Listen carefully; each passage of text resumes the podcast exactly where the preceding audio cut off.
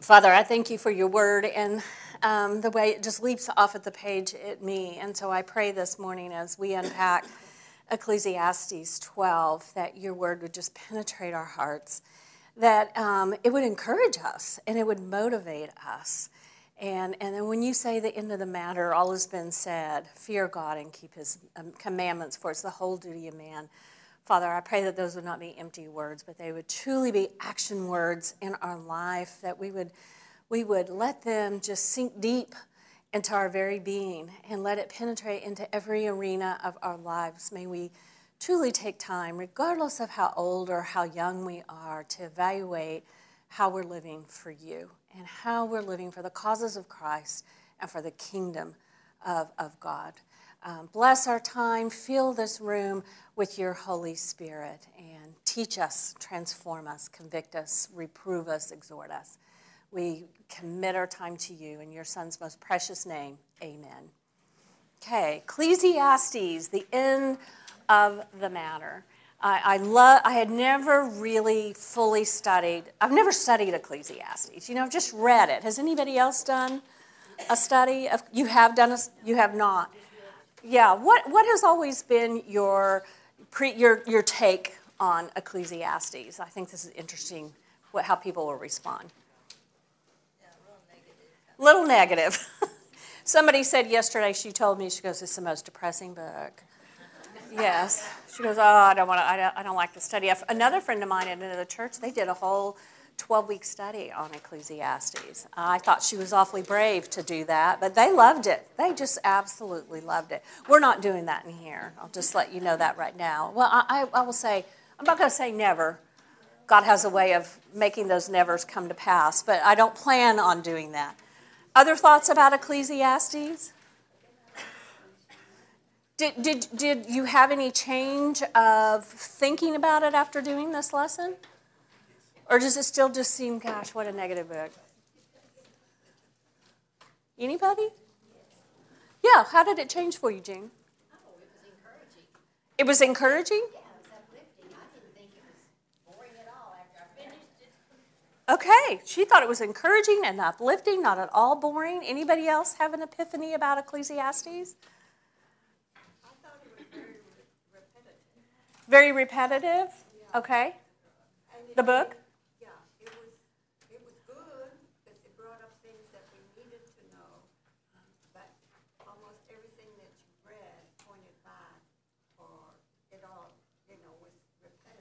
Is repetitive. Which is good.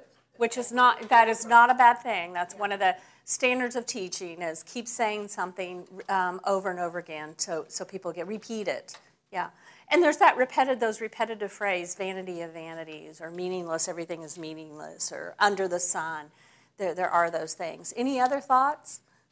I thought for maybe the first time, what does it mean to fear God, and do I personally fear God? Yes.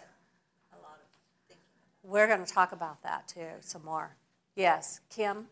Like the first times I read it, it was like okay, depressing. And then yes. when I read it this time, it was like, uh huh.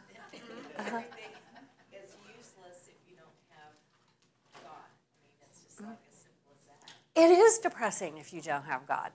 That, that, I, that's the whole point, and I hope you saw that. Life is depressing. It is vanity of vanities. It is meaningless. There is nothing new under the sun. I think about about uh, one of those sections. I can't remember where it was, where where um, the, uh, the the preacher talks about well, because you know I work hard and accumulate all this just to pass it on to somebody else who isn't going to appreciate it. I'm paraphrasing there. That is true. That's life. I'm sorry, it really is. And apart from a life of faith and a fearing God and remembering Him and keeping His commandments and, and living for Him, it, it is horribly meaningless, really. But I think if you read it with a different set of eyes, it's incredibly encouraging. I can't remember if it was included in some of these verses, but there's lots of verses in there uh, uh, alluding to the good gifts God has given us. Go enjoy them. There's wonderful gifts out there in life to, to enjoy. Enjoy those gifts, but enjoy them to a fuller extent in a life of faith. I mean, there are wonderful things about life. So I wonder, what I came away with is I wonder sometimes if we, we approach the book so much with a presupposition that it's negative that we miss the positive about it. But, but I loved this chapter. Yes, Tony. It makes you think that, I mean, it makes you uh, look forward to another life, to, to our home, to our Yes. this, isn't all there is. This isn't all there is. And we're, There's going to be a judgment, and a lot of the Bible we don't, you know, we don't see that. In fact, I was in a Bible study one time with this woman that was leading the, leading our group, and she didn't know there'd be a judgment. Oh, really? This was a Bible study? yes. And she didn't know there would be a judgment. Oh, my. Oh, my. Yes. reading, and she said, just, they just don't emphasize that in, many churches. They No. just say, you know, grace and believe Yes. and live happily ever after, and, Mm-hmm. you know, that kind of thing. Right, right. Okay, any other thoughts before we just start digging in and exegeting the text?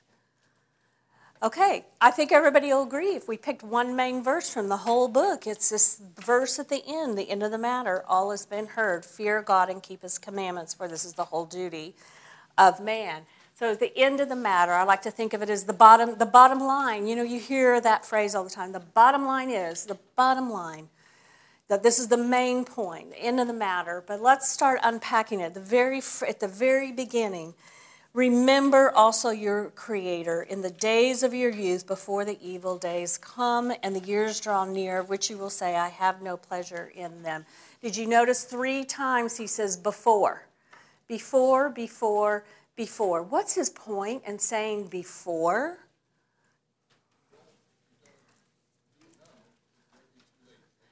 Yes, did you hear Ron? Do it now. It may be too late later. It may be too late because what's what's coming? What is coming? What? It- Say it louder, Brenda. Yes, the busyness of life. But what when he says before? Yes, aging is coming, isn't it? And what comes at the end of aging? Death. Yes, death is coming. The day you're born, this sweet, did you all see? Courtney brought her sweet brand new baby this morning, little Caleb. How, how many weeks is he now? Three. Put you, cover your ears when I say this, but he's already dying. But he, I'm just being real. The day he's born, he's moving toward death. We all are. So the end of the, we're all moving in that direction. And, and so live life now and enjoy it now. That's just reality. That's not negative.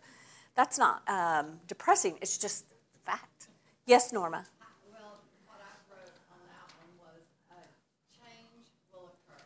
There is a before, that says, oh, something's gonna change, something, I mean, maybe not that. But something is going to occur, so my next thought is, be prepared. Yes, yes. Something's gonna occur, change is coming, change, so that's huge in my yes.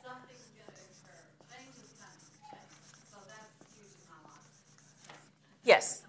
Yes. What does it mean to remember your Creator? What does that mean? I asked you that question in your homework. What does it mean to remember your Creator? Do what? It all depends on Him.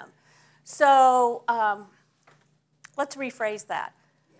Um, we need to reflect on who He is because it all depends on Him. Does that sound good?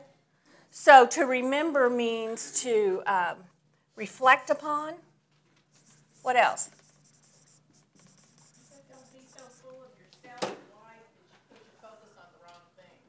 Okay, so if I'm my focus is on him, you and, and Lucia are kind of the same thing, then my focus is not on myself. So focus on him, not self. Can you think of some other ways to describe remember him? Okay, meditate. Something else. Anything else? Okay, so um, in remembering him, pursue a relationship. Okay, awesome.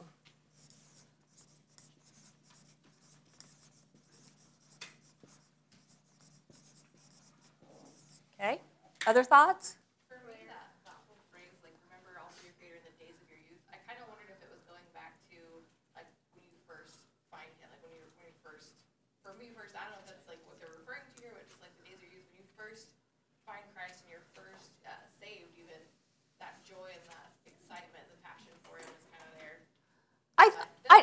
I'm not sure that's where he's going, but I think that would certainly, I think that would certainly be encompassed in there because when I think about remembering, it's all of these things, and we tend to have a little more passion for that when we first come to know him.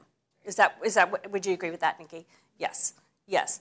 I was thinking prayer, because for me, that's how I, I get in touch with God, is prayer. And I guess that would kind of go along with meditation. That would go along with meditation and pursue relationships, so I'm having communication with him.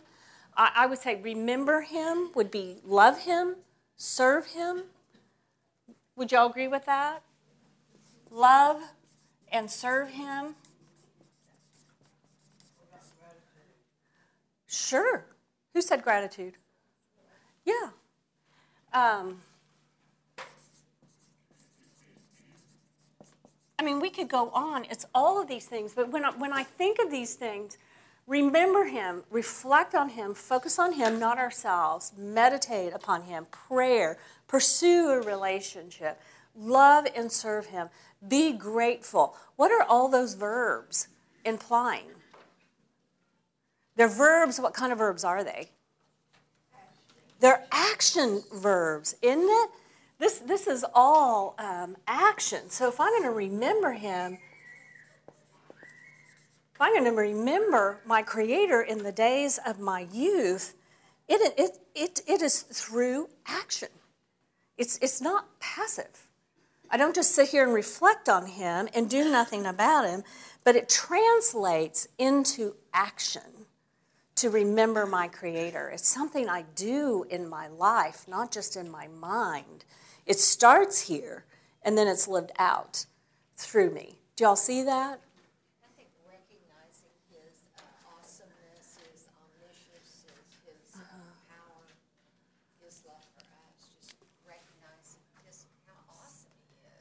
Is.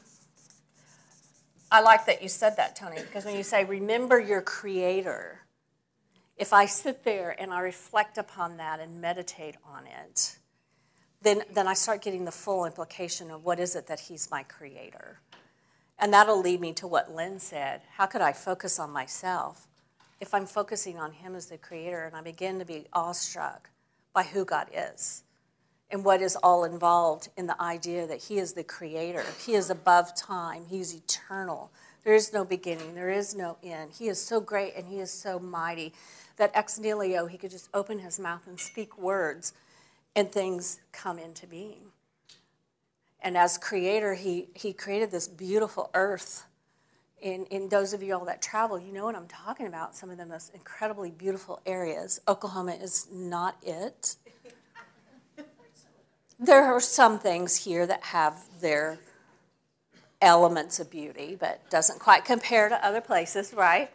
Uh, but although it is beautiful to go just sit out and watch the fall leaves, I will take that back. I stand rebuked. The sunsets here are, are beautiful. That's interesting because when we were in North Carolina, when we went to see the kids, we, we left for a few days, rented a car, and went up near Asheville, North Carolina, into the Smoky Mountains and the Blue Ridge Parkway, which is just beautiful, by the way. I'd never been to that part of the country. If you haven't been there, it's gorgeous. Great place for a family. Take kids. But um, everything's more compact there. And you're not seeing the sunset. Uh, You're driving through trees and windy roads, and it's getting dark in that little hovel long before it is. If you come up, if you go through that and then come up on top of the parkway, then you see the sunset. Maybe if the clouds aren't, hence Smoky Mountains, aren't hanging there, but not like here, not like driving through Kansas where you're going to really see it as you're trying to hit Colorado and it's blinding you, right? On what Morgan Weiss calls the longest on ramp. I love that, the longest on ramp. It's called to Colorado. It's called Kansas. So anyway, did you all not hear that sermon when she said that? I thought that I just died laughing. It was hysterical. So remember him, and already, right here, if we just stopped, you've got enough meat to go home and your life be impacted and changed, is it not? Okay, remember your Creator in the days of your youth, and we've already said, because death, aging, and death and dying are coming. And he describes it rather poetically, does he not? A lot of metaphors, a lot of poetry here, which when you first read it, it's, huh, what does that mean? Kind of almost need someone to tell you what it means, that this is what he's describing.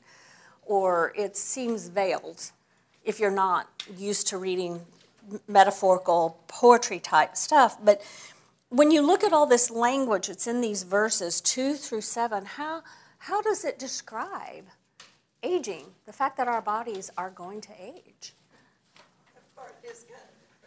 It is depressing. this is the depressing part.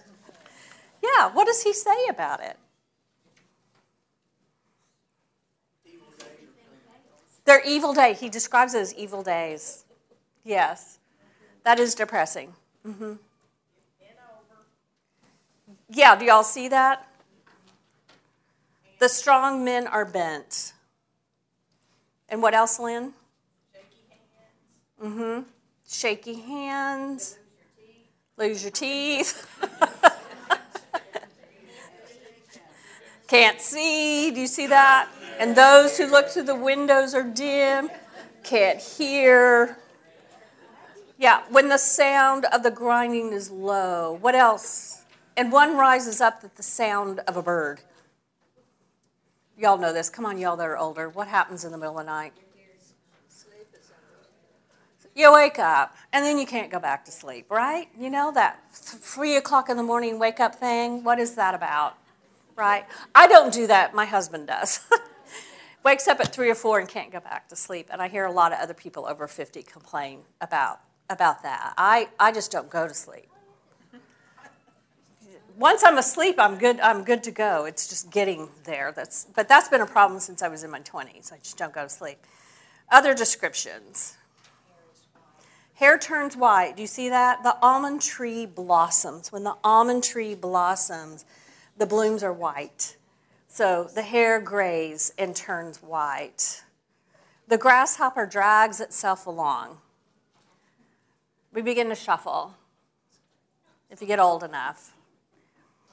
Yeah, and desire fails because man is going to his eternal home and the mourners go about the streets. And, and the, basically, he's saying, You're going to die, you're, and life's going to go on.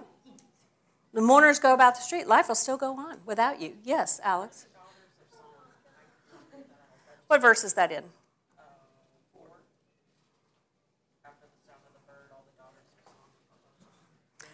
I just read that as you just can't hear as well. The brought low. Can't hear it. It's harder to hear it. Yes. Then look at verse 6 before the silver cord is snapped and the golden bowl is broken, or the pitcher is shattered at the fountain, or the wheel broken at the cistern. Look at those verbs. Did you underline them? If you didn't, look at them. Snapped, broken, shattered, broken. What do those verbs imply? Life is fragile. Life is fragile, there's also a finality there, isn't there? If it's shattered and snapped, there's just a finality that, that that's it's just it's end, it's over. And, and these also these items are all associated with water. And water water is a metaphor for life. So life comes to an end. And there's a finality about that. I mean, I know that can sound depressing, but it's just reality as well. And that can depress you or it can motivate you. So, other thoughts? Mm-hmm. So that, that, that is the direction we're going. I like this quote. I don't know if you've heard of J. Robertson McQuilkin. Um, he was um, at Columbia Bible College in South Carolina, and he said, I think God has planned the strength and beauty of youth to be physical. But the strength and beauty of age is spiritual. We gradually lose the strength and beauty that is temporary, so we'll be sure to concentrate on that which is eternal. If we stayed young and strong and beautiful, we might never want to leave. Isn't that interesting? That's a very good point. We might never want to leave the, this temporary place. Mhm. So, thoughts on aging?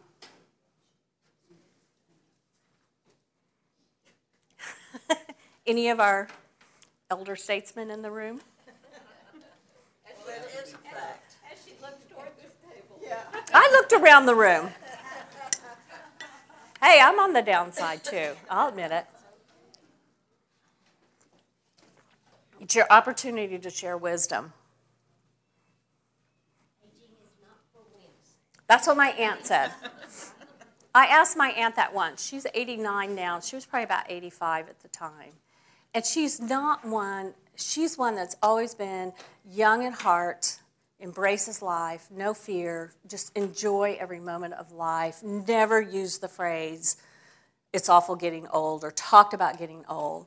But one time I just point blank asked her, I said, You know, you're, you're 85. Is, is it difficult? She goes, It is the hardest thing I've ever done. This is not for whims. Let me tell you. And then she pointed out the things on her body that were going. And she goes, But I refuse to complain about it. It is what it is. I make the best of what I have, and I'm still going to enjoy the final days that God has given me. So never, never complains about it. She said, It is, it is not for the fearless by any means. So that, that's just reality. Yes, ma'am. I've come to realize that I don't have the energy and get up and go that I once did, and that I am, uh, free of that burden I've got to, I've got to, in a sense, some things aren't as important as before, and I actually am enjoying a stage of, uh, being a human being instead of a human doing, so to speak. Yes, being a human being instead of a human doing. Yeah. Part of it. Yeah. Mm-hmm. So I'm going to skip. I'm going to skip four and five, and if we have time, we're going to come back to those questions because I think they'll they'll flow into a little bit where I want to end up with this lesson. But we know what the, the preacher's ultimate conclusion is, and I asked, and I said, write it out. I don't know how. Something I've been meaning to say for a long time. I don't know how you do your homework. Um, my husband, if this was his homework, um, you can see all the writing on mine. There'd be four or five words on his. But, but I think there's something to actually writing things out. Like when, when I put in here scriptures, I write the whole thing out. I don't just write a capsule, I write it out. And there's something to, for me personally, anyway, maybe that's not for you, that writing that scripture, every word of it out, solidifies in my mind. Plus, it makes me think about the words more as I'm writing them. So that's, that's just a little bit of um, tidbit. If you're not doing that, I would encourage you to, to, to start doing that. It takes more time, but, but I think it's a worthwhile endeavor if you will do that. So, okay, we remember him as part of the remember is not in the statement about the end of the matter, but it's incorporated in that. And then we also we fear God. So let's talk about what does it mean to fear God. You looked at a lot of verses there that I gave you. What of those verses, what stood out? Was there any one in particular that, wow, this one moves me to think about what this concept is of fearing God?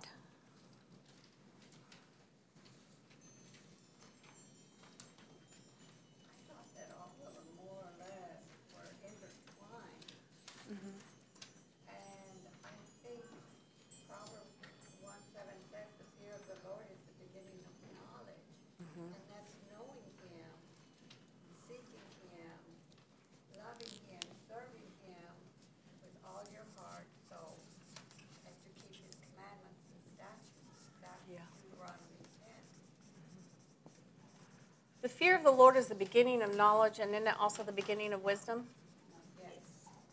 You want to be wise, fear the Lord. There is no other way.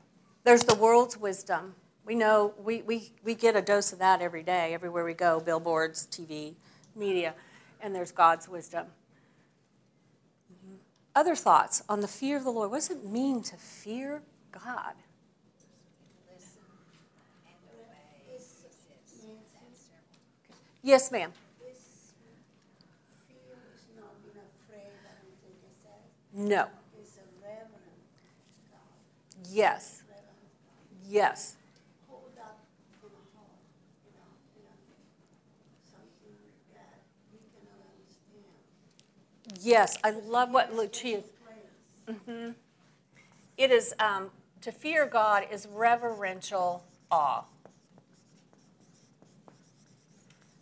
That's- that says taking him seriously.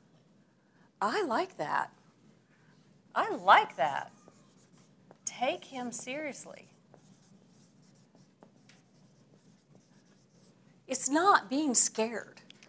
You know, we have too much um, wrapped up in our, our conceptions of what fear is. It's reverential awe, it's taking him seriously. It is being just awestruck by who he is as God as creator, as someone said over here, omniscient and omnipotent, eternal, holy, righteous, all of those things that are characteristic of who he is. I think about um, my happy place is obviously not the beach, but but uh, the, the mountains. And I loved I, loved the Smoky Mountains, but I really love the Rocky Mountains. And when I'm up in those mountains, I really feel close to God because they they are so majestic. They're overwhelming. I feel so tiny and small uh, uh, in, in that environment, and it gives me such a sense of the greatness of God when I look out at the majesty of those of those huge 14ers. Um, it, it's amazing to me, and I get a sense of wow, God, you are much bigger and much greater than me, and worthy of worship. And, and I worship Him there. So I think that's what it means fear God. Yes, ma'am. And I think, you know, a little bit of healthy fear, like, I was thinking back to my dad, and like, I knew he loved me, but it's like, okay, I don't wanna do something to disappoint him or, you know, get in trouble. So you have that healthy fear, and knowing that if you don't, you know, do what you need to do, you do so at your own peril. You know, whether it be a grounding or a spanking or God's judgment or, you know, I don't mean to make light of it, but I think there's a bit of that. in I, I love that you said that a healthy fear. Did you hear, Kim? There's a bit of a healthy fear. I, I, I want to, and I'm glad you qualified it because there are people, I have met them, and there may be someone like that in here that they really struggle with a sense of fearing God and can never please Him and just live in, in a constant state of anxiety. And that's not what we're talking about here. God doesn't intend for you to live in that place. But I like what you said a healthy fear, the fact that He is God and we are not. And He can command the universe. I think of our lesson last week in Job 1. When Job continues to question God and wanting God to give an account of why are these things happen to me, and, and what does God say to Job? Do you remember what he said? Yeah, dressed like a man. And I will question you. Were you there? Were you there when I spread out the heavens and the earth? Can you do these things? Can, can you make? You, can you open the storehouses of the snow and the hell? Do you know where they are? That is a healthy fear. That I, I am I am above. I am above time and eternity, and I, I, I am God. So so yeah, I, I can speak and you're gone in the same way that I spoke and you're here. So have a, a, a bit of reverential, healthy fear of, of who I am. Well, one thing I have always kind of thought of, because it's obedience, you know, like mm-hmm. in verse thirteen, it says, fear God and keep his commandments. Mm-hmm. And that's repeated in the Bible mm-hmm. throughout, so just obedience. Mm-hmm. I would that. I would, I would, uh, I would kind of put it over here. Keep His commandments. It's an outgrowth. How's that? You can write it wherever you want. I'm the teacher. That's right. I won't say. I can do what I want. yeah, keep His fear God, and as I fear Him, and as I have a that healthy sense of who He is, then it should result in keeping His commandments.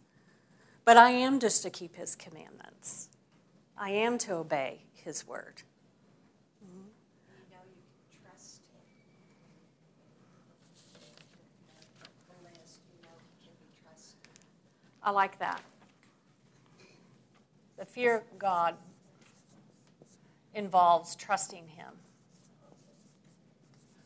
And you know, I'd even tie that if I trust Him, I don't think it's hard to keep His commandments. What about love? Where would that fit? Love God. Where Um, would that, where would that fit in anywhere?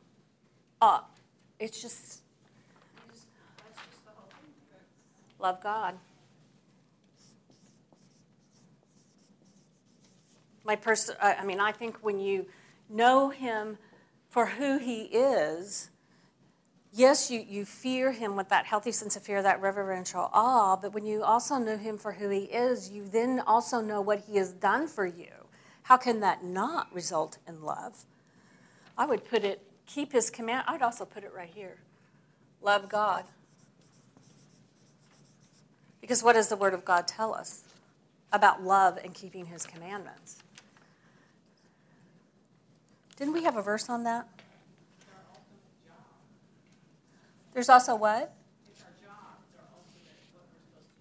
It, it is it is our duty. You know, both of these, it's, it's the whole it's the whole duty of man.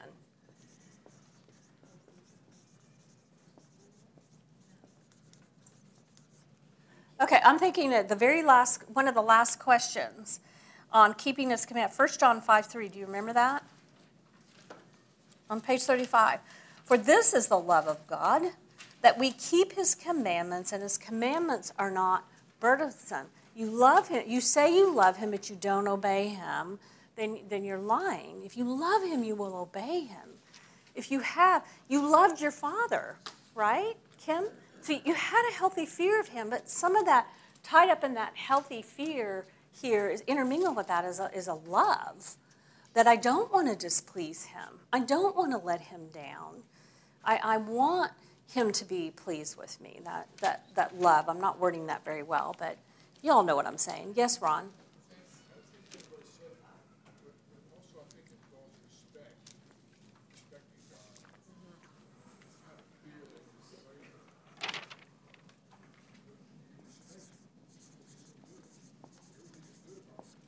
Right. That's that to me that goes closely with the reverential awe and fear is I respect I have a sense of respect of him because of who he is and who I am in relationship to him. Mhm. He is the creator, I'm the created. So I will have respect for him in that role. Mm-hmm. Excellent thoughts. Y'all are thinking great. When I think of the whole thing of fearing God, for some reason, the legal term standing, does somebody have standing in a case? With- It means the ability of a party to bring a lawsuit in court based upon their stake in the outcome. Well, God's got the ultimate standing, and we, I sometimes forget that, and his standing is above it. He's, he's the ultimate, and it's good to keep that in perspective and remember he's got the ultimate standing over all of us. And Because what does it say right after that? What is, what is the verse right after that?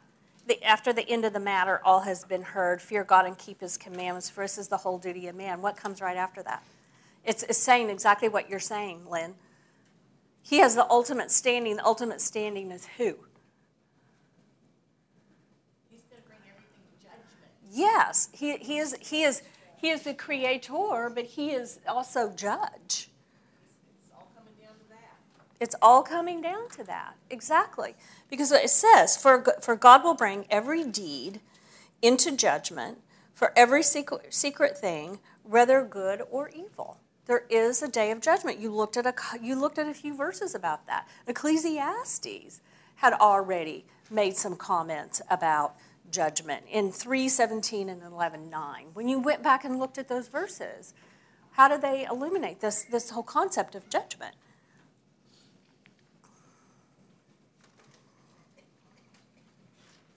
God will what? Look in 3 7. 317. I said in my heart, God will judge the righteous and the wicked, for there is a time for every matter and every work.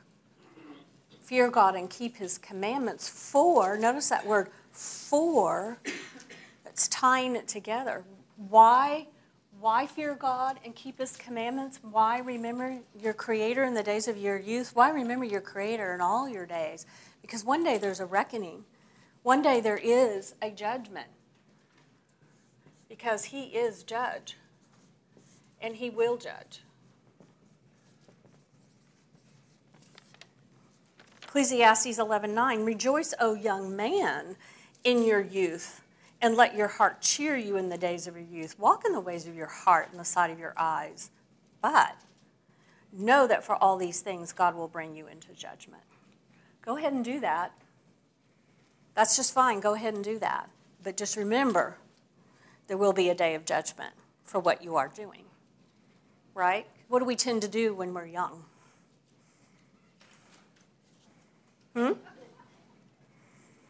since I'm, I'm parents, uh, they have teenagers, everything, they lose their minds from the age about thirteen, twelve, thirteen, everything, until they're probably about twenty-six or twenty-seven. Everything, I'm waiting for that day for them to come back to their minds, everything. They, they, they, they just kinda, um, I mean, they still have their minds and they still know right from wrong, everything, but they, you know, they, um, They make Yeah. they lose it. Yeah, they lose it and everything, and they just kind of think that they want to, uh, they want to fit in, but they don't want to fit in, and everything, but they don't want to stand out and, and, and be, uh, I don't know, never, I never mind, I shouldn't have said anything. No, I think it's great. Do you, those of you, Mark Tower, your son, yes. he calls it the dinosaur stage. Yes. Big bodies, little brains. yeah, big bodies, little brains. Is that that you know hit about thirteen up until you know through college, right? Everybody been there? Even my young table over here, back there. Do you know what I'm talking about? Think about the days of just you guys are old enough to be older older people. Think about the days of your youth. What's different now? A lot of maturity. More life experiences that make you realize the foolish things that you did when you were young. Don't have to call on Jesus to send the angels to make me invisible in a situation so that I'm not killed. So you're not.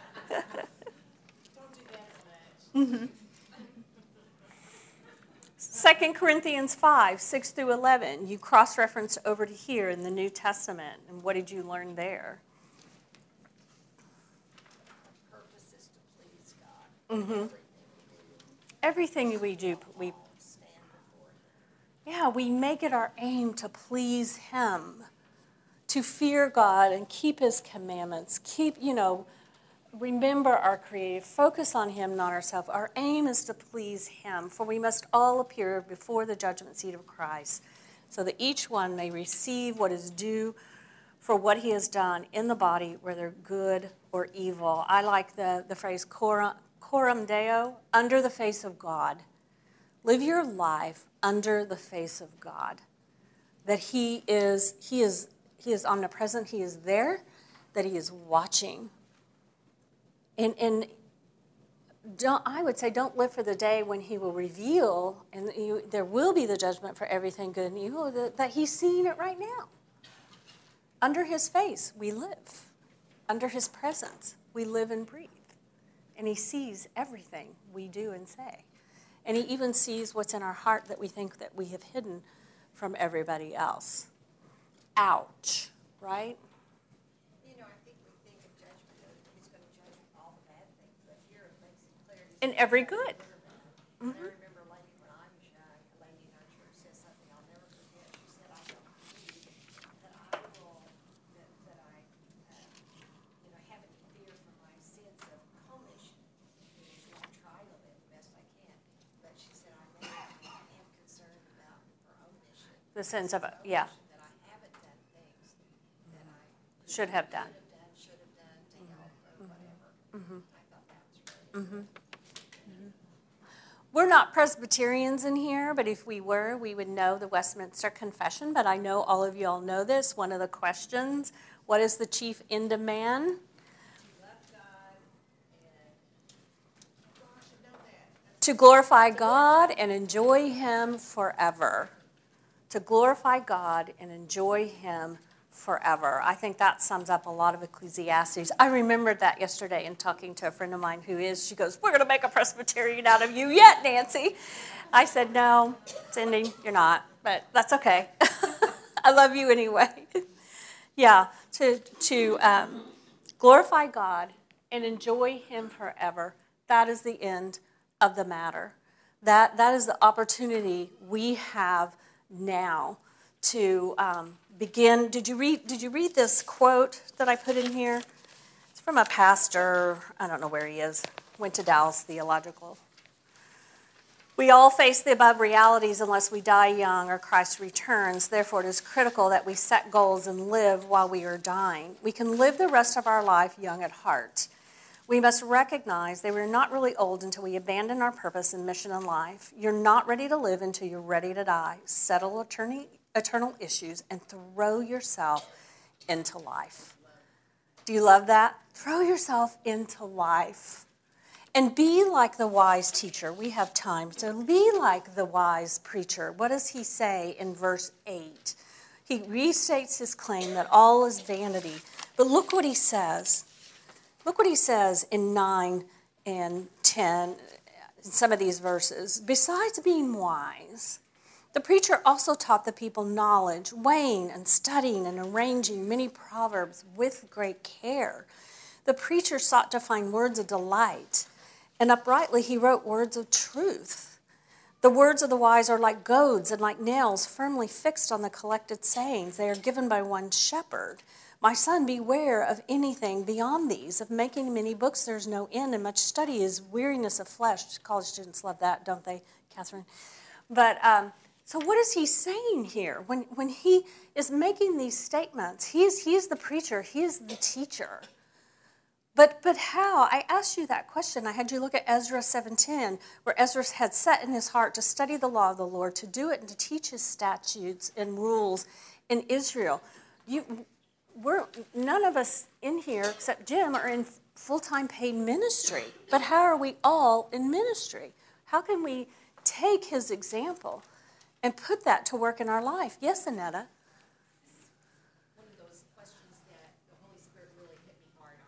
Really? Yes, and um, I have a group of college girls that come into my house every week and meet. And there are several of them that are seniors, graduating, have job offers. And I thought about the fact that they've been in college, they've been learning their career, whatever that choice is. One of them's a civil engineer. She's extremely brilliant.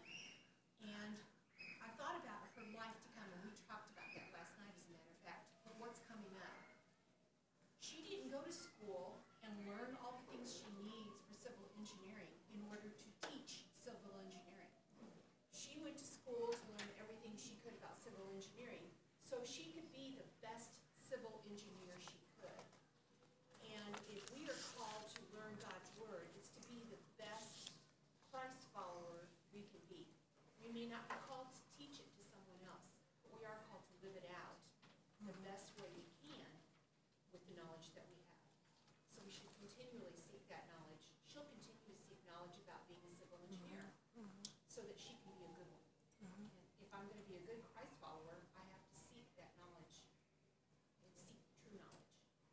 And, and I, w- I would challenge you on we're not called to teach. Are you called to teach? What are you doing with those college girls? Annetta? I'm, um, feel like more like I'm mentoring. That's teaching. But it's a different, you know, it's not a. Okay, you're mentoring. Okay, let, I, I'm going to go with you. You're mentoring. You're not te- You're not doing what Jim and I and other people do, where I, I'm preparing to, to exegete this text and walk you all through it and, and have hopefully right answers to your questions. But in the mentoring, do you not have the opportunity to find words of delight, upright words of truth, wise words like goads? What does a goad do? prod the animal in the direction you want it to go. So, can you not choose your words in a way that it's going to prod those people you're mentoring to go in, in a direction that is um, living for Christ?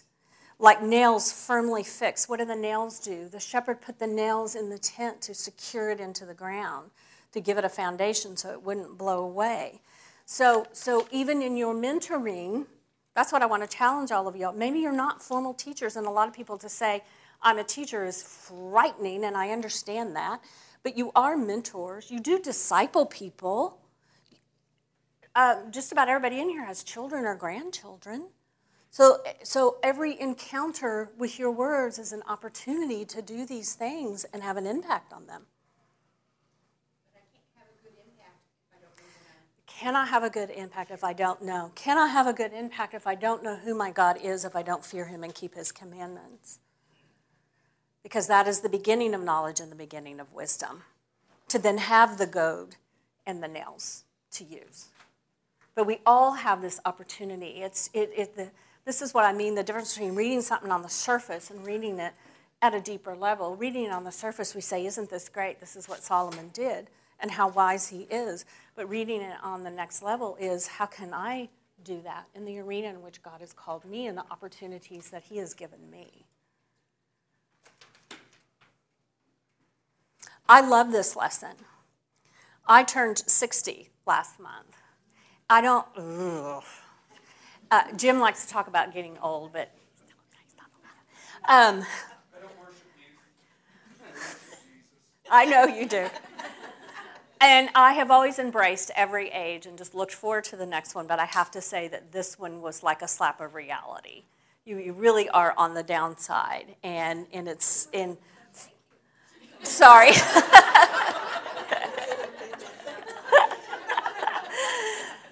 so choose how you want to live. I mean, it really has been a choose how I want to live. Am I doing the things I want to do? Am I living for Christ the way I want to live? You know, am, am I, as, as Annetta said, I am I the Christian I want to be? I mean, I was already kind of reflecting. I'm, I'm always trying to reflect in that way anyway, but that was a dose of reality to think about it even more. And that's probably why this lesson, I got so excited about it, it resounded really, really well with me because it's right where I am anyway. And so I, I just loved this, this chapter. But um, here's something I wish I'd put in your lesson, but I thought of later. And I called some people yesterday. Some of them are in here, some of them are not, and everybody's going to remain anonymous. But um, two, I asked two questions. Well, for, the first one, I, when the first couple of people I called, I kind of asked it wrong and then I changed it. But I said, if you could go back and have a do over, knowing now, knowing what you know now, what would you do differently? And then I also said, what, what would you want someone younger to know? And I don't care how young you are in here, you are an older person to someone else. Elisabeth Elliot, do you all know who Elisabeth Elliot is? I got to go see her once, it was about 30 years ago in Oklahoma City. She was at Metropolitan Baptist Church, and I loved what she said. Uh, it was, of course, it was a group of women, but she said every woman in here is an older woman. The, the only person who's not an older person in here right now is Caleb. but, but if you're 10, there is someone eight. If you are 15, there is someone 10. If you are 28, there's someone 20. There's always someone, you know, that you are older to, that you have more life wisdom than them, and that you, you can share. So, can I share some of the things people said? This was really interesting. Really, really interesting. And, uh, and part of what was interesting is the number of people who just immediately had an answer. And these were, uh, this was a span of ages of about 40 years of the people I called. I did call more, but I didn't have time. One person said, As I get older, I realize that I weather the difficulties better. In some ways, life gets easier, and that's what I'd want someone else to know. And she said, What I wish I'd done differently is I wish I'd spoken up more. When I had opportunities, when someone was questioning who Christ is, and, and I remained silent, because I didn't realize in my youth that I could say something and it not necessarily be controversial, combative, but I could speak up. Somebody else said, I, I, I would be more patient, especially with unbelievers, if I could go back. She said, when she was young, um, everything was so black and white. And so uh, there was more of an attitude of judgmentalness and wish I had been much more gracious to, the un, to, to unbelievers and less judgmental of them. And, and she said what she tells the young people in her life is be gracious, live graciously. Don't be harsh when you look at other people's situation, like how they are parenting or how they are aging or how they're handling their situation, because someday you may find out you're in the exact same situation. You may end up right where they are as, as you live life longer. We don't realize those things when we're really, really young. Um, and she also said that she tries to live Am I making the most of the opportunities I have been given to make them count for the Lord? Well, that's a good one to stand by in then.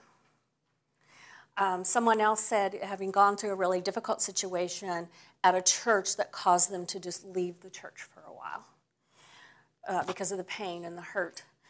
Really listen and stay close to God. Seek advice from godly people. It is easy to let Satan take charge and not hear what the Lord is telling you. You may need the Lord to bring people to help you see the way through so you don't get lost in what's happening.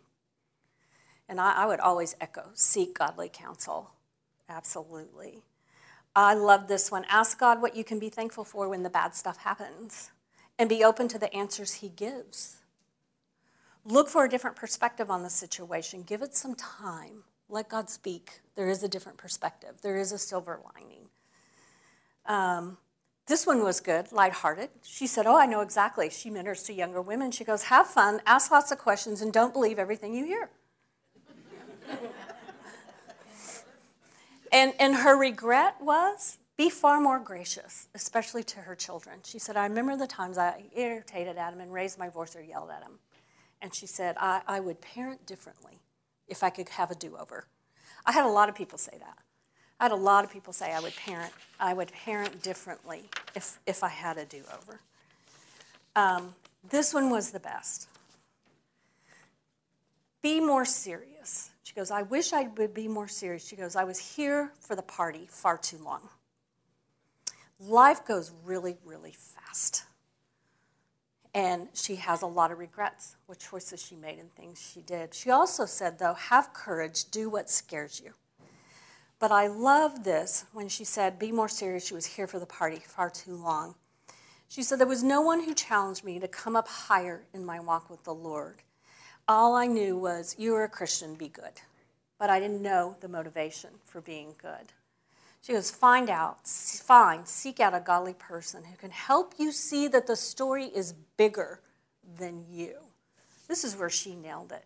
Time is moving forward. It is a dy- dynamic story. It is not history. God is at work as much now as he was when he encountered Abraham and called him out. He is at much work now as when Christ hung on the cross and died, and that curtain was torn in two from top to bottom. He is still at much as much work. You are in the thick of it, you are in the middle of the action. We are part of the redemptive story. Are you passively empowering Satan's cause, or are you empowering Christ's cause? You cannot passively impact Christ's cause, you can only actively do it. Which, remember, all this is active. These are all active verbs.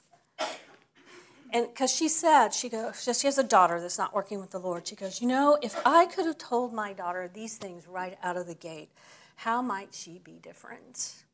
How might she be living differently? And I love this too. She said, You know, God can redeem what the locust has eaten. When she talked about the things she had done in her life that she regrets, and, and one that she did that she, she regrets, but the fruit of it was good, is she has a child out of wedlock. And she said, um, He can redeem it. Share what you know. My redemption is to give to others what I did not know when I was younger. She goes, My redemption is to communicate the message that you are a part of God's redemptive story. God is active now, He is moving forward. How are you going to be a part of that story? Uh, that was wisdom. That was amazing what she shared. Amen? How are you going to be a part of His story? How are you going to live your life? If today was, you know, today was the last day, it didn't matter how many years you have left. What are you going to do with the years that you do have left? Make them count. Thoughts, comments? I would like to, uh, I'd like to piggyback off of uh, something that Nancy did, and I was already going to go here, but I want to kind of use it now as my introduction. Um, my opening line that I plan to share with you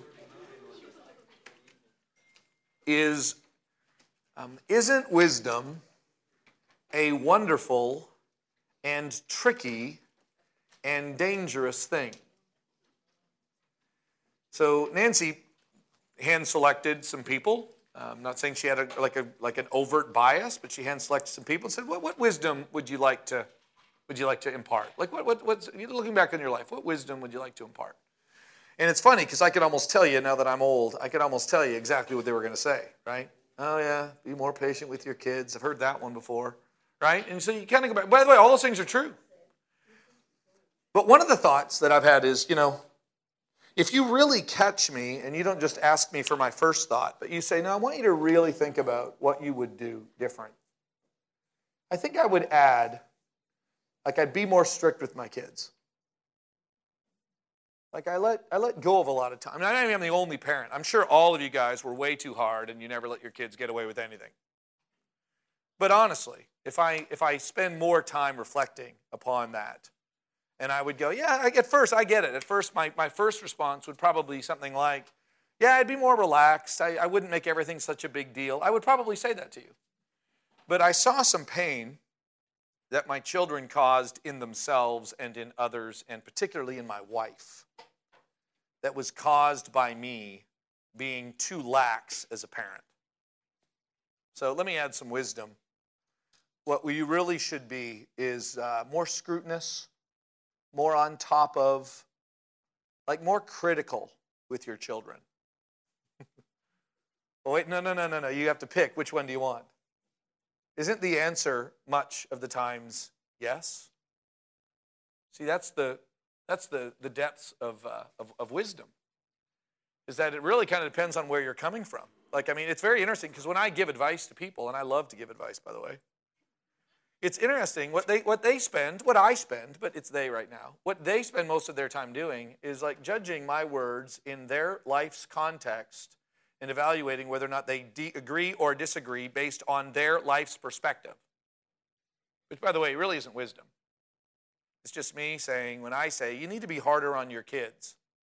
Well, I wasn't hard. This is what's going through their minds. I wasn't hard on my kids. I don't want to feel bad about not being hard on my kids. And so I'm going to disagree with you. I think you're wrong. Like that's not wisdom. By the way, you could easily switch it around, right? It could easily, I could have easily picked the other side. And so, what, what do you do with wisdom? What do you do with a book like, and, and by the way, let's think of the wisdom books, okay? Because this isn't just about chapter 12 and it's not just about Ecclesiastes. What we care about in this class is so how do we interpret, how do we apply wisdom literature? So you've got Proverbs, you've got Ecclesiastes, you have Song of Songs, which I know might sound strange to you, but that's, that's a wisdom type book. Okay? Any other ones that you can think of? Proverbs. How, how about um, when you think of New Testament, what are the wisdom books? And, and again, not necessarily in the same way that Proverbs or in the same way that Ecclesiastes. There are two that jump out as wisdom genre. Think Jewish. Gospel of, think Jewish. Matthew. Matthew's the Jewish gospel, more, more, more so, I should say. It's not the only Jewish gospel, but it's the more so. So a lot of the, a lot of the Sermon on the Mount is, comes as wisdom literature. It has a proverbial feel to it. A lot of the teachings of Jesus, a lot of the comments by Matthew the writer come as wisdom to, to you. The kingdom of heaven, do you know what it's like? Like these are found virtually just in Matthew. Kingdom of heaven is like a, uh, it's like a, a treasure that a man finds in a field and he goes and he sells everything and he buys it. You know, and my thought after that is, okay, great. What, what is the kingdom of heaven like again? It's like a what? Right? And it's kind of like, it's like this treasure. Okay, but what is that treasure?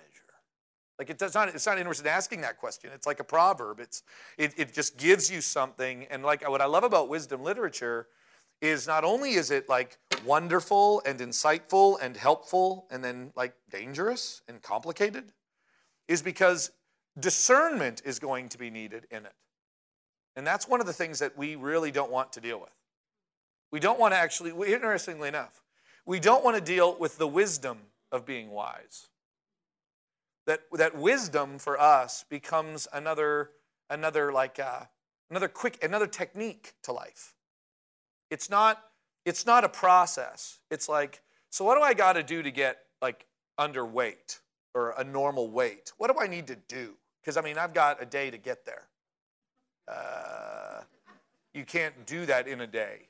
No, but I don't. I don't have. A, I don't have time, and B, um, there's a. I won't say what show it is because it's The Office, and you may think bad of me for watching a couple of those episodes. But there's a great scene when Michael walks into Pam and says, "Hey, I would really like. Um, I, saw somebody else adopt a kid. I really would like a kid. Can you go on the internet and see what it would take to get a kid?"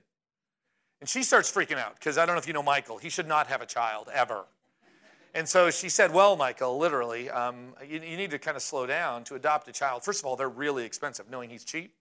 They're really, really expensive. Like my, my, my, my brother and his wife are trying to adopt a child, and it, it's costing them thousands of dollars. Ooh, thousands of dollars. See if you can find me a cheap one, maybe a Chinese baby. Uh, I, I think I got about 800 bucks, you know? And that, that was what he said to her. And then she said to him, and I thought this was so interesting. She said to him, but Michael, the, the second thing, knowing he's also very impatient and knowing how fleeting his mind is, she said, and Michael, the other thing is, it takes a really, really long time to adopt a child. Like my brother and his wife have been waiting for months, almost years, to have a child. And he goes, months? I don't even know if I'm going to want the kid in eight months. and literally, we laugh at that, but do you get the, do you get honestly like the wisdom in that interchange? I really would like a child. I don't want it to be expensive. And I really, I'm not even know if I'm going to want the child in eight months. But what's wrong with that statement? then you don't want the child.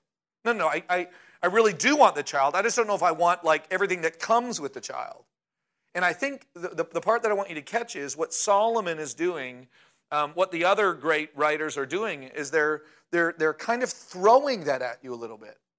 They're not just saying, hey, do you want some quick wisdom? It's do you want the wise life? Do you want, um, do you want the ability to discern? Because if you're just looking for something to drop down into your life, which so often we are, especially in our tweetable world, we just want deposited truth. I want deposited, easy, um, kind of let me go on with my life kind of a scenario and th- one of those things like wisdom doesn't come like that. It does not happen like that. So, as much as my father would say to me, and you've heard me say this a million times, my dad would just say, Son, 30, 30, 30, 30, 31 days in a month, 31 chapters in the book of Proverbs, one chapter a day for the rest of your life. Do that. Okay? And I've done it occasionally. You know, like when I'm looking for some tips. But my dad was saying, No, no, no, son. What I'm telling you is one proverb every day for the rest of your life. It's like a vitamin. And you know what I do? when I start feeling sick, I take some vitamins for like maybe two or three days. You're a doctor. Is that a good idea? Two or three days, I take them. It won't hurt me, yeah. But but anybody worth their salt would say, but that's really not kind of the way our bodies were wired. Like that's really not health. That might help you. It definitely doesn't hurt you, but that's not what it is. And how many of us treat the Bible, and, and, and particularly, so the Bible in general, but wisdom literature in particular, as more of a vitamin because I think I have a scratchy throat. And I'm just telling you, it doesn't work like that. It, it doesn't. If anything, you'll get frustrated by it. Maybe some of your frustration with life is what you are trying to do. Um, the World Series is about to start, and so I thought I would use this as kind of our you know, we've got uh, the Astros and we've got the Dodgers. I spell that right? I capitalize things. I don't know how to spell anymore. It's weird. Okay. We have the Astros and the Dodgers, and we have all these innings, right? And so there'll be a game, and I don't know if you guys are, I'm a more of an AL guy. And so uh, in the end, that's the score 3 1. Astros. Yeah, no, no, I, okay. So 3 1 Astros. That's, I'm not saying it's the final score. Don't worry, the Dodgers will come back and win or lose, whichever one you want. Okay, so that's, that's kind of what's happening. And honestly, what we kind of, we, we kind of want life to be like that. And so we're always trying to keep score. Always trying to keep, what's the score? What's the score? What's the score? And, and what wisdom literature does is literature, uh, wisdom literature kind of says, not what's the score, but it loves to ask this what inning is it? I want to give you kind of a paradigm way to think. It really doesn't answer, it doesn't answer what the score is. Because what if I said, hey, the score is 3 1? Well, that's great. I'm an, I'm an Astros fan. Okay, great. I mean, I'm, I'm glad you're excited. And if you're, if I tell you the score is 3 1, what if I tell you it's 3 1 and it's the first inning? Well, you can still go, well, I'm glad. Wow, 3 1. If it keeps going like this, we're going to win 27 to 9. But you know, it doesn't work like that, does it? Like, that's not how it works. And so when I tell you the inning, and, and that's what wisdom literature does. Wisdom literature comes to us and says, like, I want you to understand the inning. I want you to understand kind of how, what, what game we're even playing. Does it have innings or quarters or period? What, what, how does this game work? Halves? What, what is this game that we're playing? And wisdom literature comes along and it forces us. Uh, honestly, in light of chapter 12, what it forces us to do is kind of recognize the difference between the fundamental difference between what God ultimately wants, what God is ultimately doing, what God is ultimately how He is working, and then our role in the game. Right? And I think that's one of the best lessons of wisdom literature. I mean, if you think about it, the book of the book of Ecclesiastes has this as its major paradigm. What? Everything under the sun is vanity, meaningless. Literally, ruach, like a breath. It's just it's fleeting. It's and and and all of those are critical, by the way. That what the what the book of what the book of Ecclesiastes is describing is life under the sun. So that's what it's describing life under the sun. If you don't, if you don't understand that, then you're kind of going, wow, like, how is this true? And how does this work? No, life under the sun. Because is it true that everything is meaningless? And the answer is, well, it depends on what you mean by that. Much like, what's the score of the game? Much like, well, if you want to ask me what I would do different as a parent or what I would do different as a husband, I mean, how many of you, when, it heard, when you heard the statement, man, I would be more serious, I would take my life more seriously? Okay? I, when I first heard that, my first response was, yeah, I probably should too. And you're looking at me going, yeah, you really should, Jim. Everything is a joke to you. You really should take it more seriously. That was my first thought was, yeah, I'd probably say that. I'd probably say that. But I'll be honest, I know some of you, and that's actually your problem. Your problem is you're taking it too seriously. So, do you see how wisdom kind of comes? And wisdom, I, I love this. Like, wisdom, if, if it does anything, what it does is it, it, it kind of interprets us. Right? And it's not the only thing. God's word does that. God's word is this sharp, double edged sword dividing everything, knowing the intent of the heart. God's word acts like that. Wisdom literature acts like that. It, it interprets us, it exposes us. That's why when you hear wisdom literature or you read it, when I read, read wisdom literature, by the time I'm done, I feel like I'm the fool. And that's painful feel like I'm the, wait a second. I was, I was just kind of reading a book, and now I find out that I'm the fool because it describes foolish things I do. And so, wisdom literature comes like this. We got to be really careful just to pause to get in our life. Raise up a child in the way that they will go, and when they are old, they will not depart. Right? Where does that become so dangerous? You know it becomes dangerous? Is when we take that wisdom about life under the sun and then we begin to use it not as wisdom, not as wisdom literature, not as a general, short, pithy statement that is generally true about life, and we read it like it's more than it is. And when we do that, we do harm to us and we do harm to others. We do harm to our faith. We get in the way of God's plan for us, which is fascinating. It's like, well, what went wrong? I thought you gave me some great advice. I did give you some great advice, but you do know that what I gave you was advice. So last night, do you guys remember Bradford Bolt, amazing musician? Um, so he has found a young lady that he's marrying and they are both, they just seem wonderful. Her name is Lauren. Um, he's now on the East Coast working for some company in the aerospace industry and just a wonderful young man, originally from Jamaica, so you might remember him. Uh, he looked a little bit different than everybody but Ryan Crawford, who was our wonderful pianist, who now is uh, a music minister in Tulsa. So uh, Ryan and, and, Bradford were good friends, and so I did Ryan and, and Devin's uh, wedding, and now I'm doing, uh, or I'm at least doing the premarital for, for Bradford and for Lauren. And I'm sitting down, we're kind of doing this on, on, on FaceTime. And I'm talking to them and I'm realizing, hey, I don't know this woman. And I'm giving advice. And I'm beginning to, I mean, and maybe it's because I was thinking of this lesson. Good or bad idea to allow your children to watch you and your spouse argue and fight? I love to ask that question. Sure. And then someone says, Yeah, I love that because I really want to show my son how to put a woman in her place. or I really want my children to know that even though that men may think they rule the place, but really I'm the one that wears the pants in this family. Like maybe it's best you don't. Right? So what's the answer? And so as I was listening and I'm asking them their thoughts, and before I said mine, I thought, wow, like Lauren really doesn't know me. She doesn't know like what I bring to the table. Like Bradford might be able to explain that, but here's one thing very interesting about wisdom literature is that you really have to be careful. You have to kind of Nancy said this. She likes to say everything this way. I'm not going to say anybody who this is. I'm going to hide all of the info. No person will ever be known who they are. That's kind of Nancy's modus operandi. Uh, nobody will ever know anything about anybody in any way, shape, or form. Okay? Oh, I, am sure it is. I'm not. It's not just you. It's it's it's it's culture. I'm sure they were very random. So, as um, so here's and I mean and I mean that. I'm sure they were very random. So, but here's what's interesting is like what we're actually finding out is like that's one of the worst ways to get advice. To to randomly allow people to say stuff is kind of like wow that may not be the best. Kind. Again, not that they aren't good things, but it's like who gave me that advice? And that, do you see again the danger?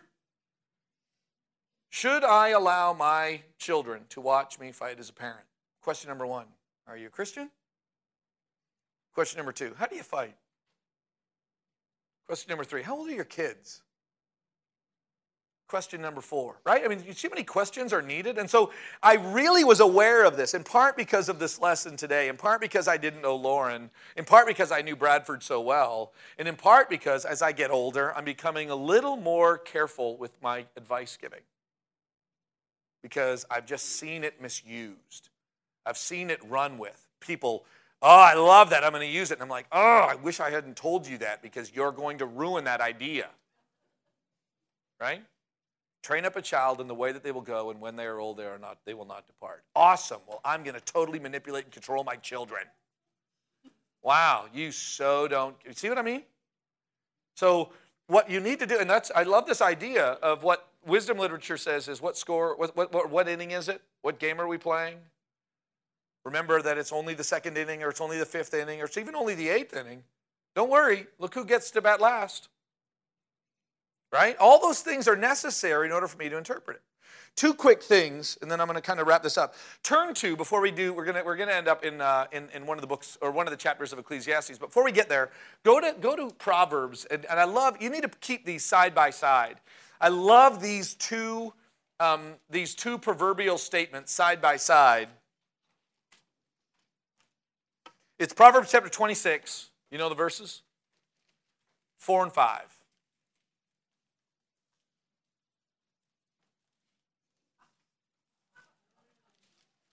Okay, Proverbs chapter 26. Proverbs 26, verses 4 and 5. And what's interesting is, you will uh, quickly, maybe you've already seen this, right? What it says is this, verse 4 Answer not a fool according to his folly, lest you be like him yourself. Basically, if Jim's going to be an idiot and argue with you, don't argue with him. You'll just end up a fool like him. You hear that? How many of you go, wow, that's good advice? It really is good advice. That was my dad. My dad loved this one. My dad loved this. I would say something dumb, and my dad would just go, oh. And he would walk off. Dad, what do you think about that? And my dad would say, answer not a fool, son. And he'd walk off. I'll tell you, you might go, I don't know if that's a good idea. It, you know what it did? It made me realize I think I was talking stupidly. Like I think I was really irresponsible with what I just said. Like it just it spoke volumes to me. That's how he would do it. He would literally raise his hand, answer not a fool. And it was so weird because now I can't go debate him, can I? It's done. Answer not a fool, son. So is that is that is that a good proverb? Should you follow that? Answer? Yes. It's in the Bible, right? It's in the Bible. We should follow it. It's in the Bible. Okay, well, great. Let's keep reading the Bible. Verse 5 Answer a fool according to his folly, lest he be wise in his own eyes. I, can, I remember a number of times that my dad didn't follow rule number one, but he followed rule number two, which is my dad loved to say, You know what you'd do if you were smart? and then he'd say what he would do, right? You know what you'd do if you were smart? Son, you know what's wrong with what you just said? You know what's wrong with what you're thinking? Can I tell you like why you're being foolish in that in that instance, son? You know, and one thing I, I now that I get older, I should have gone, mm, answer not a fool. But I didn't. Never said that. So which is true, four or five? You know the answer, right? Yes. So isn't the million dollar question, when do you use four and when do you use five? And here's what's interesting. Are you ready for this? You know the answer to that? Let, us let's, let's, let's talk about that a little bit. And, and by the way, don't try to just get the right answer. Let's talk about this. Let's kind of let's play with this a little bit. When do you know when to use four and when to use five? Or how do you know when to use four and when to use five? By, by the way, first of all, let me do this. Answer not, that's four. Answer, that's five. Which one is you? I want you to think. Which one, please don't be the person who goes, I'm perfectly both. Spare me. Are you more a answer not, or are you more of a, oh yeah, let me tell you what you'd do if you were smart? Which one are you, okay? Four, not five. You're going after it. Four or five? Too slow. Four or five? Five. Four. Five. Five. These are people answering.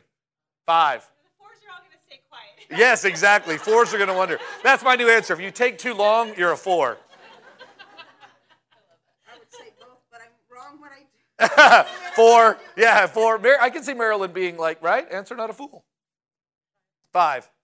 Four. Four. Four. Five. Yeah, Lynn's a 12. and we love her for it. Five. Five. Five. Four. Four. Five. I can see that. I can totally see that. Four. A five.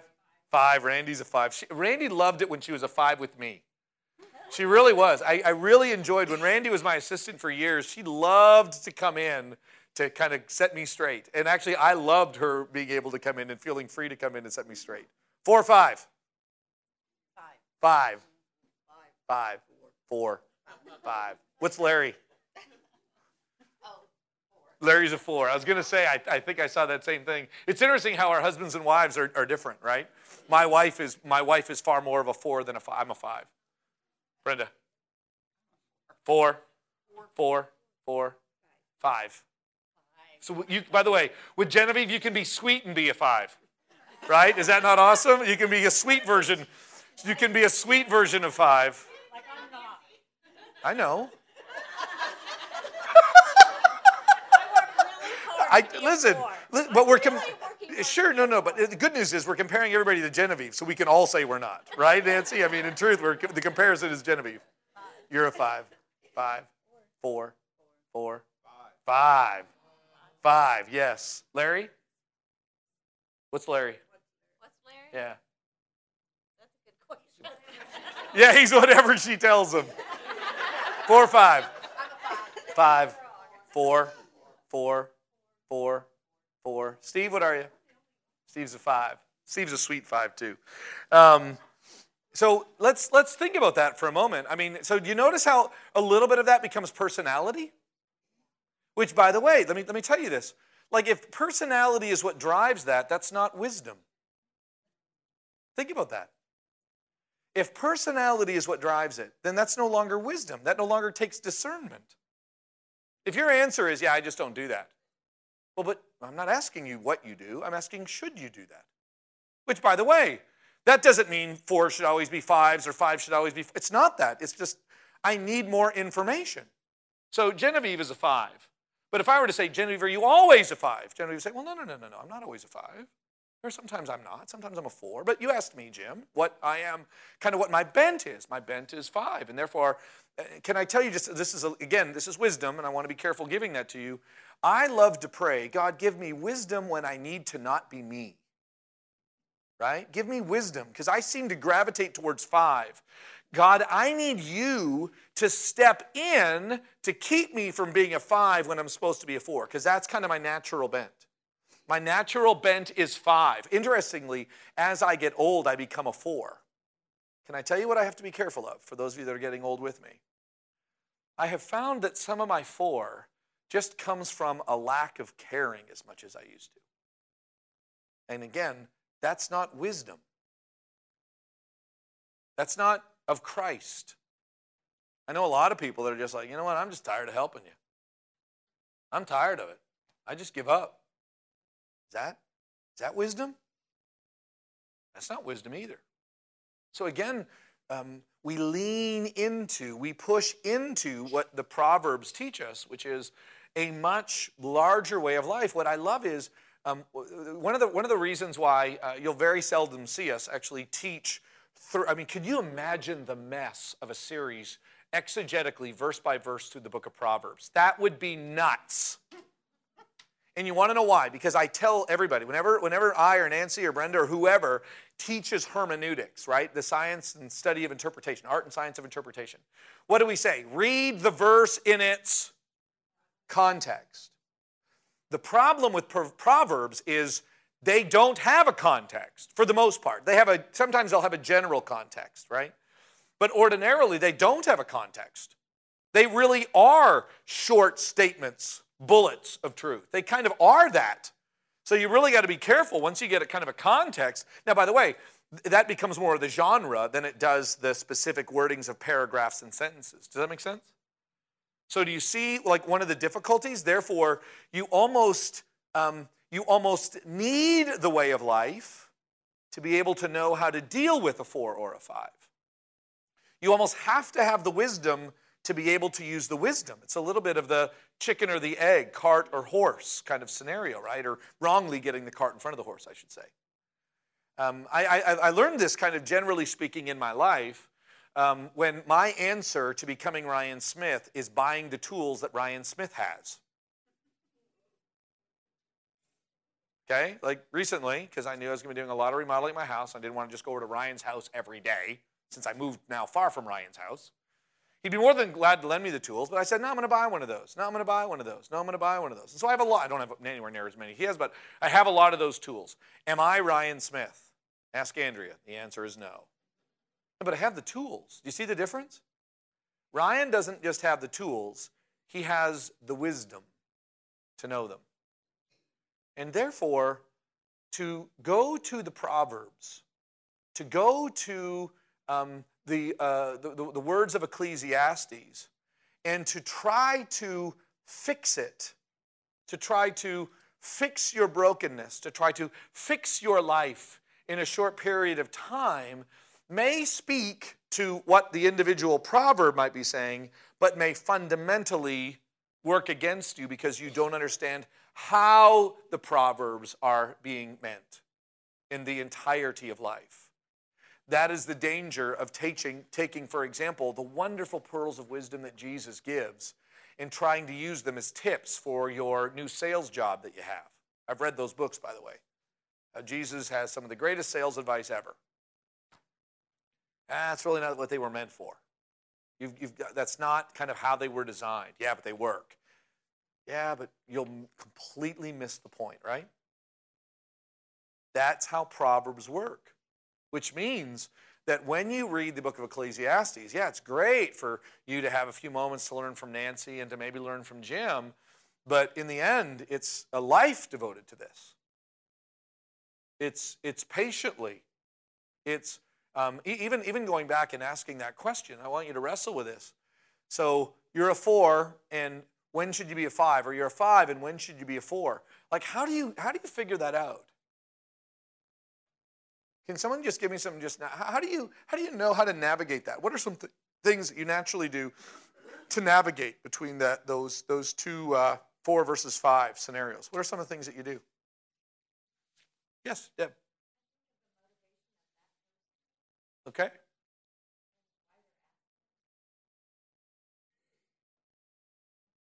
I think that's wonderful advice. I think that it's very good for us to ask that question. Okay? What else, Lynn? Sure. Yeah, yeah, yeah. Yeah. Yeah, yeah, yeah. Just knit.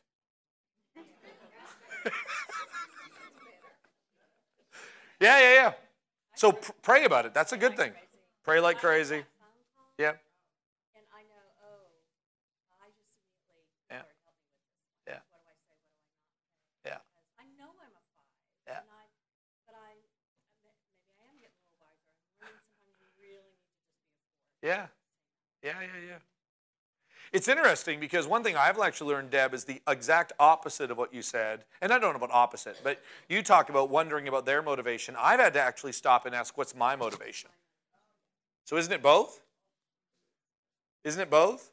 It's what is their motivation? It's what's my motivation. It's it's being really careful when I'm giving advice. Like that's why I've I've really, you know, kind of learned wisdom about like uh, my views on parenting.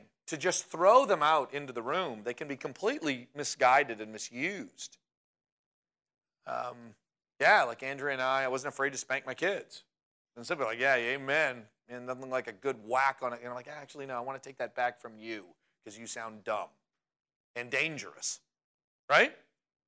So it kind of causes you to, yeah, I just don't think any kind of punishment should ever happen. to Amen, because I hate confronting my kids. Okay, I want that back now.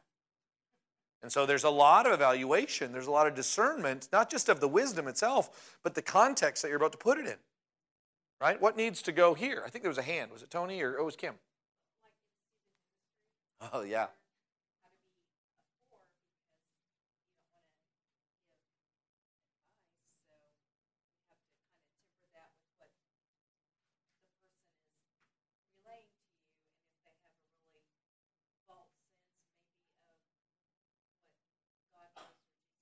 Sure.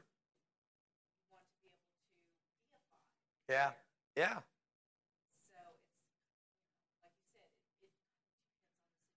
Yes. Yeah. And so much discernment is needed. That's why I love the idea of prayer.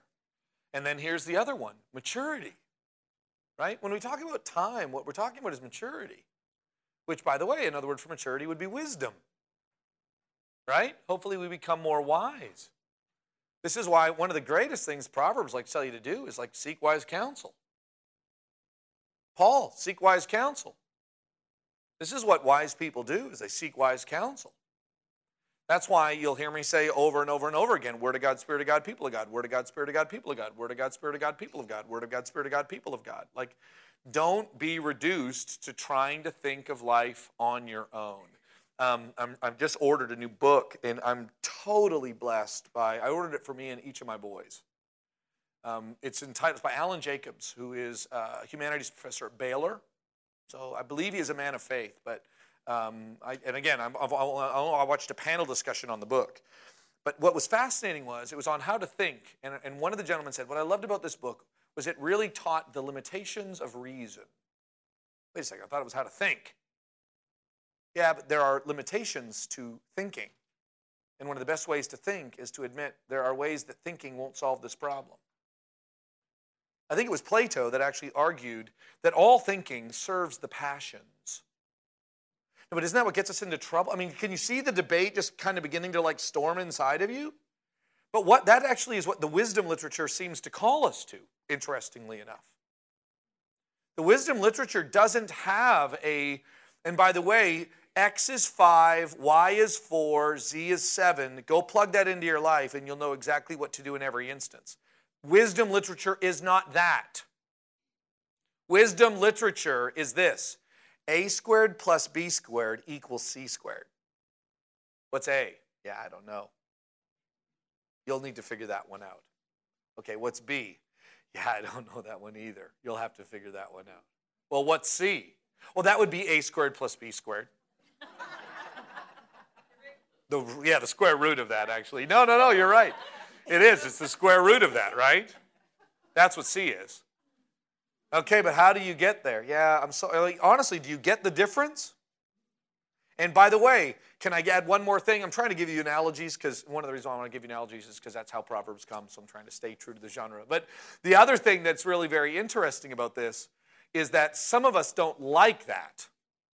Some of us just want the answers. I, oh, I was one of those guys that at first was very frustrated with professors that would say, they would write, What's the answer to? They'd give you an equation, and then they would put underneath it, drove me crazy, show your work. I don't want to show your work.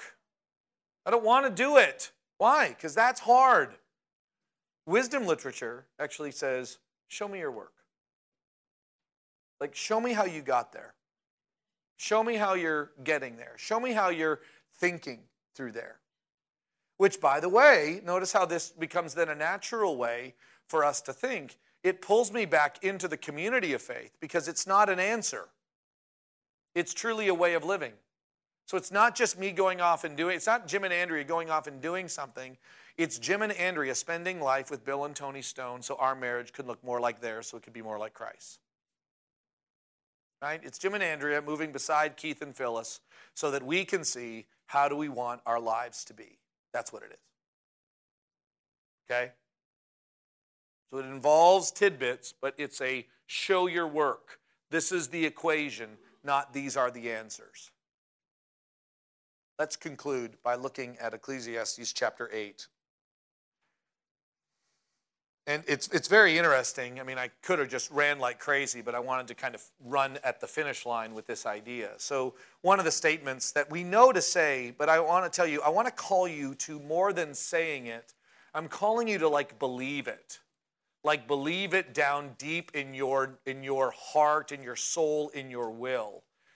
Um, that there is a profound, this is what I need to pray through, this is what I need to pray for, this is what I, I need this. I need divine insight to know what to do here. Not magic, divine spirit insight to know how to handle this. So I love this. Um, the, the, uh, the heading, I usually don't like the headings, but I, I shouldn't say that. Sometimes I don't like them, sometimes I like them. I love this one. Ecclesiastes chapter 8, beginning in verse 14. So I love this heading because it kind of like speaks to, to what I've really come to learn, which is that we cannot know the ways of God. By the way, that doesn't mean we cannot know that God loves us or we cannot know that God died for us. That's not what it's saying. It's saying that ultimately we always have to, at the final straw, sit back and remember that God is God and we are not, and the difference between the two. And I think so much of the struggle that we have, or even our desire to manipulate wisdom literature, is so that we can replace God with a version of ourselves. I'm trying to fix my kids, and so I just need to know the answer so that I can be God to my kids. I'm trying to be God to my church. I'm trying to be God to my community. I'm trying to be God to my country. I'm trying to be God in my workplace. And it just doesn't work like that. No, only God is God. Only Jesus is Savior.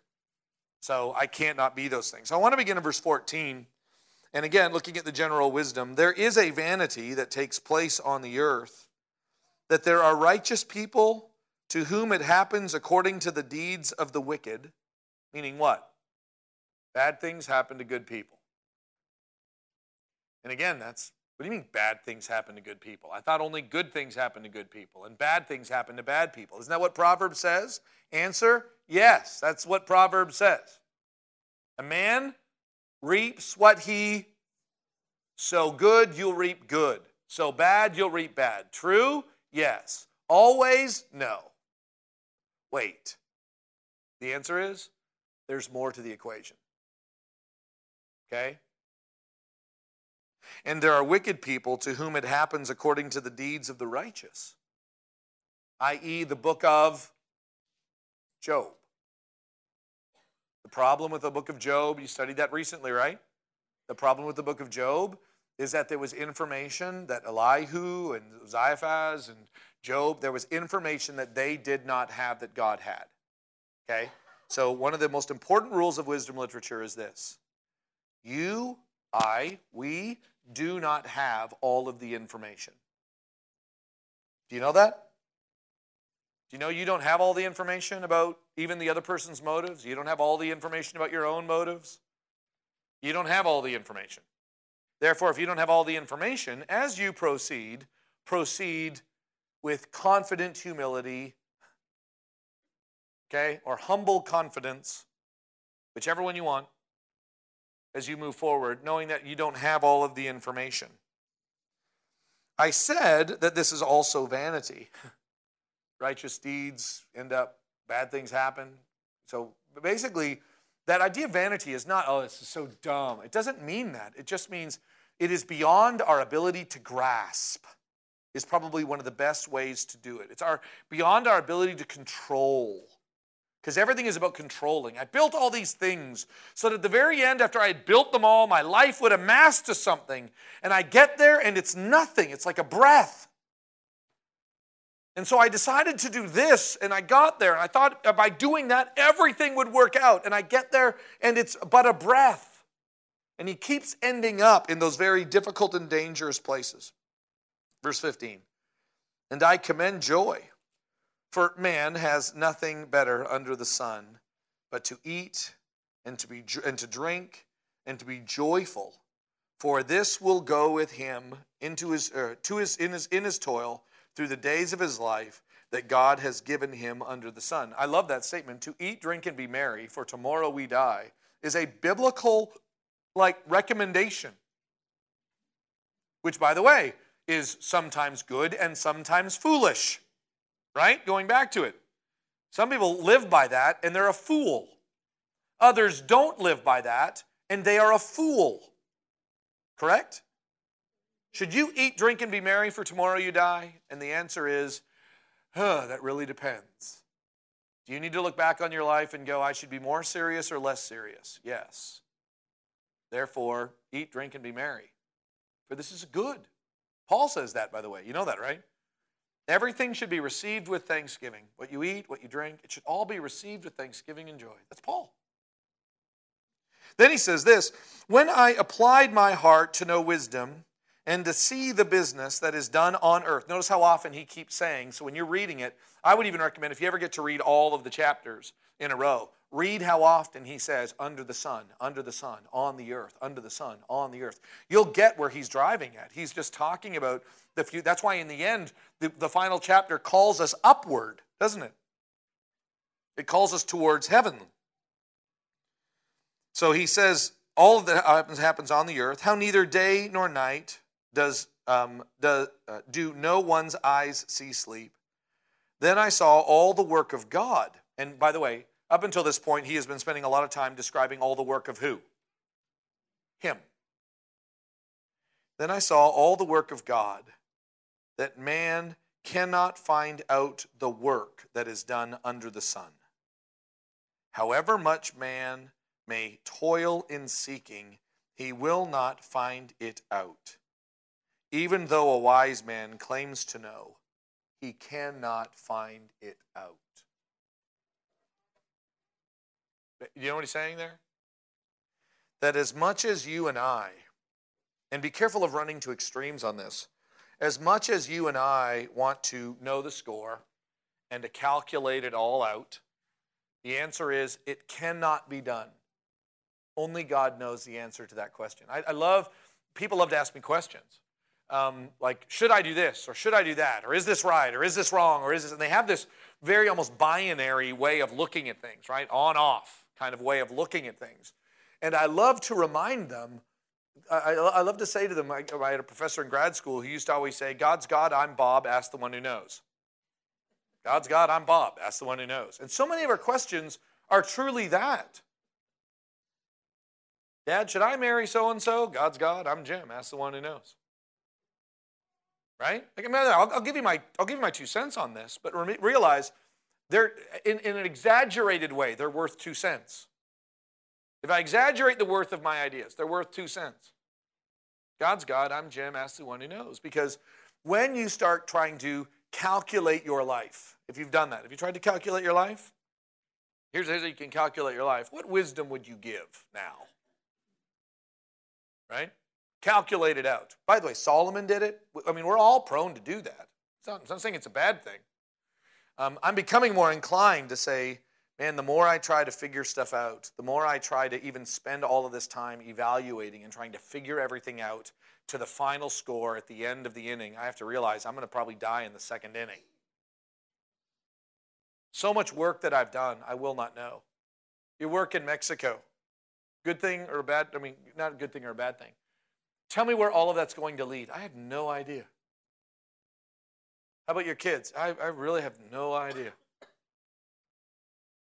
How about your, you know, I, I, I really don't know. Now, by the way, some of us, when we hear that vanity or I don't know, it almost leads us to like a depressing state. Like, if I can't know, how many of you kind of have that tendency? Well, if I can't know, then what's the point? Right? Does anybody kind of go that direction? Like, if I can't know, then what's the point? I mean, some of us might have that tendency. Hear me. I'm not leading you to the if I can't know, what's the point? That's not where I want to ultimately end up. Where I want to ultimately end up is this if we can't know, are you okay with trusting God? Are you okay with trusting God with the wisdom that you have tried in your life, sometimes successfully, sometimes not? Are you okay with the fact that you won't be able to know the final score of the game? Are you okay that you you almost cannot measure. By the way, uh, one of the statements, and again, I'm sorry I missed the very beginning of this, but do you know the statement, cast your bread upon the waters? Do you know what that proverb kind of means? It means, because isn't that a foolish thing to do? What does it mean to cast your bread upon the waters? It's kind of the idea of literally, uh, you know, of like throw your seed and hopefully it'll grow. Right? How many of you, when you like to plant seed, like to just carefully, right? Make sure every seed's in, make sure every seed's like got the right, I mean, uh, you want to do that. Um, and again, this is more proverbial. It's not telling you to, to, to, to farm in this way or to plant your garden in this way. But actually, to cast your bread upon the waters and see if they return to you is a way of saying, trust God with this. That's what we're talking about. We're not talking about being foolish. We're not talking about being careless. We're not talking about being lazy. I want, I want to ask you this. After you're done doing everything you can to train up a child in the way that you will go, the way that they will go, do you trust God after that? After you've lived your life and now you find out, wow, I thought I was going to have a little more time. I'm not going to have a little more time. Are you okay with trusting God with that? Because why? Because I've seen righteous people end miserably, and I've seen miserable people end like with a righteous looking life. Can you trust God with that? Or are you mad at the injustice? See, do you see the problems that can kind of come, can, can, can, can, can, uh, can befall to us? And the book of Proverbs says, no, this is the beauty of life under the sun, is that we can actually learn to trust God. We can learn to trust Him to, to return those things to us. So, my final thought to you goes to our great wisdom book. I'll, i want to read it to you, so don't turn there. But um, if you go to the book of James, many of you maybe are already there in your own minds.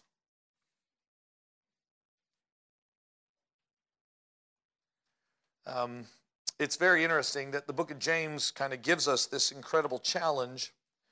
Um, wisdom is something that is hard, wisdom is something you have to work for, wisdom is something that's going to take a long time. The Bible says something else about wisdom. The Bible actually says in James chapter 1 verse 5 By the way, this is what I think we mean when we say, I love the intentionality of a good prayer. Instead of just like praying, like pray for wisdom.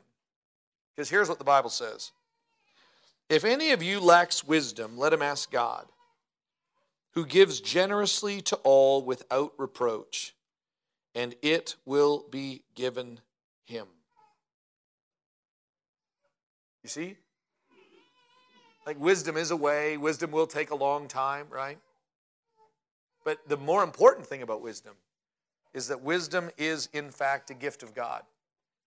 Therefore, I think what I have learned over the years is that I'm grateful for my dad who taught me the need to read a proverb a day, or I'm grateful for Mark Scott who taught me how to interpret wisdom literature. I'm grateful for all, I'm grateful for Solomon for the things that he said. I'm grateful for all those things. I'm grateful for, for wise men. My new favorite wise guy, his name is Thomas Sowell. I mean, I'm grateful for all of those things. But what this lesson taught me was to be grateful to God, for He alone has, and He alone can grant wisdom. Let's pray. So, God, I thank you for that, for that truth that resides, that stands true. I'm grateful for the way in which, in your generous spirit, you freely give this. God, uh, how wonderful you are that you reveal yourself to us, that you reveal a way of understanding life, and yet, Father, in your wisdom, knowing the numbering of our days, knowing the limited nature of our minds and the limited nature of our experiences, may we hear wisdom from others and not be quick to argue, um, but be quick to receive. And Father, may you grant us wisdom, not just for our own sake, but for your glory. And not just for our sake, but Father, for those that we live with. And Father, for our sake, that it might be a great joy to us. It's in Jesus' name we pray. Amen.